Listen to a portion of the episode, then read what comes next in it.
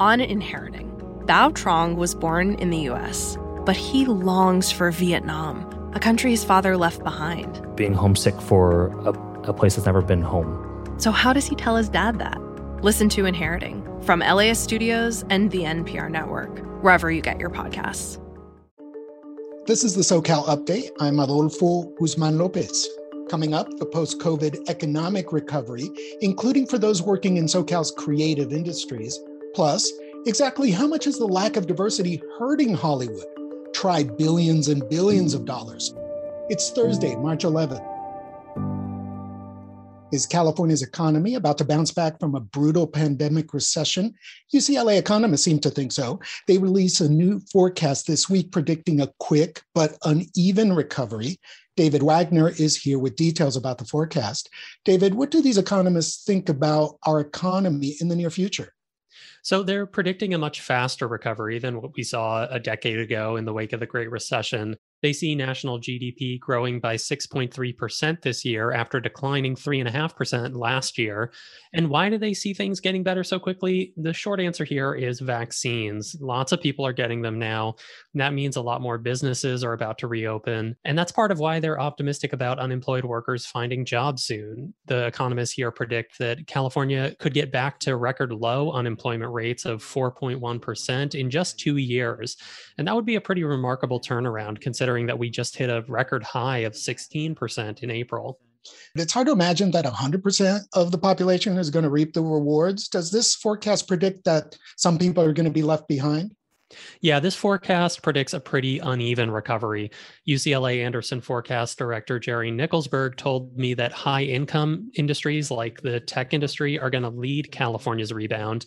Meanwhile, he thinks that low wage workers in some of the hardest hit sectors like tourism, hotels, food service, they might take the longest to recover. Inequality got a whole lot worse during the last recession, and Nickelsburg says without any new policies to address that, the gap between California's rich and and poor is only going to grow wider. Thank you, David, for that story. The pandemic has had a shattering effect on LA's creative economy.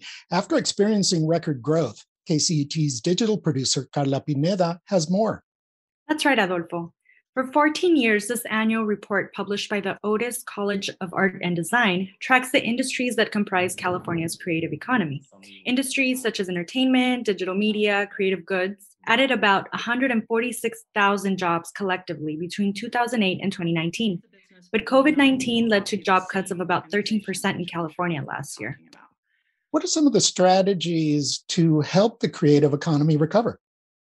Well, experts say the state could suspend costly permits and cut red tape that makes it difficult for creative industry professionals to get back on track.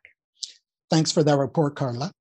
It's hard to calculate the exact moral price tag of Hollywood's propensity to hire so many white men, but a new report assigns a very specific economic value to its failure to be more inclusive. John Horn has the details.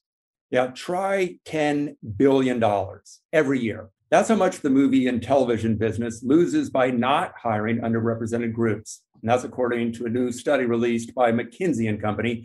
The consulting firm concluded that filmed entertainment between the years 2015 and 2019 would have grown 7% more had it been more diverse. Inclusive productions not only can connect with a broader audience, but they also cost less to make and market. Part of the problem is who holds the power. McKinsey says just 14% of the top executives in film are non white, while the TV percentage drops to only 8%. And until those numbers change, little else will. Thank you, John, for that report. And thank you all for joining me on the SoCal update. See you next time.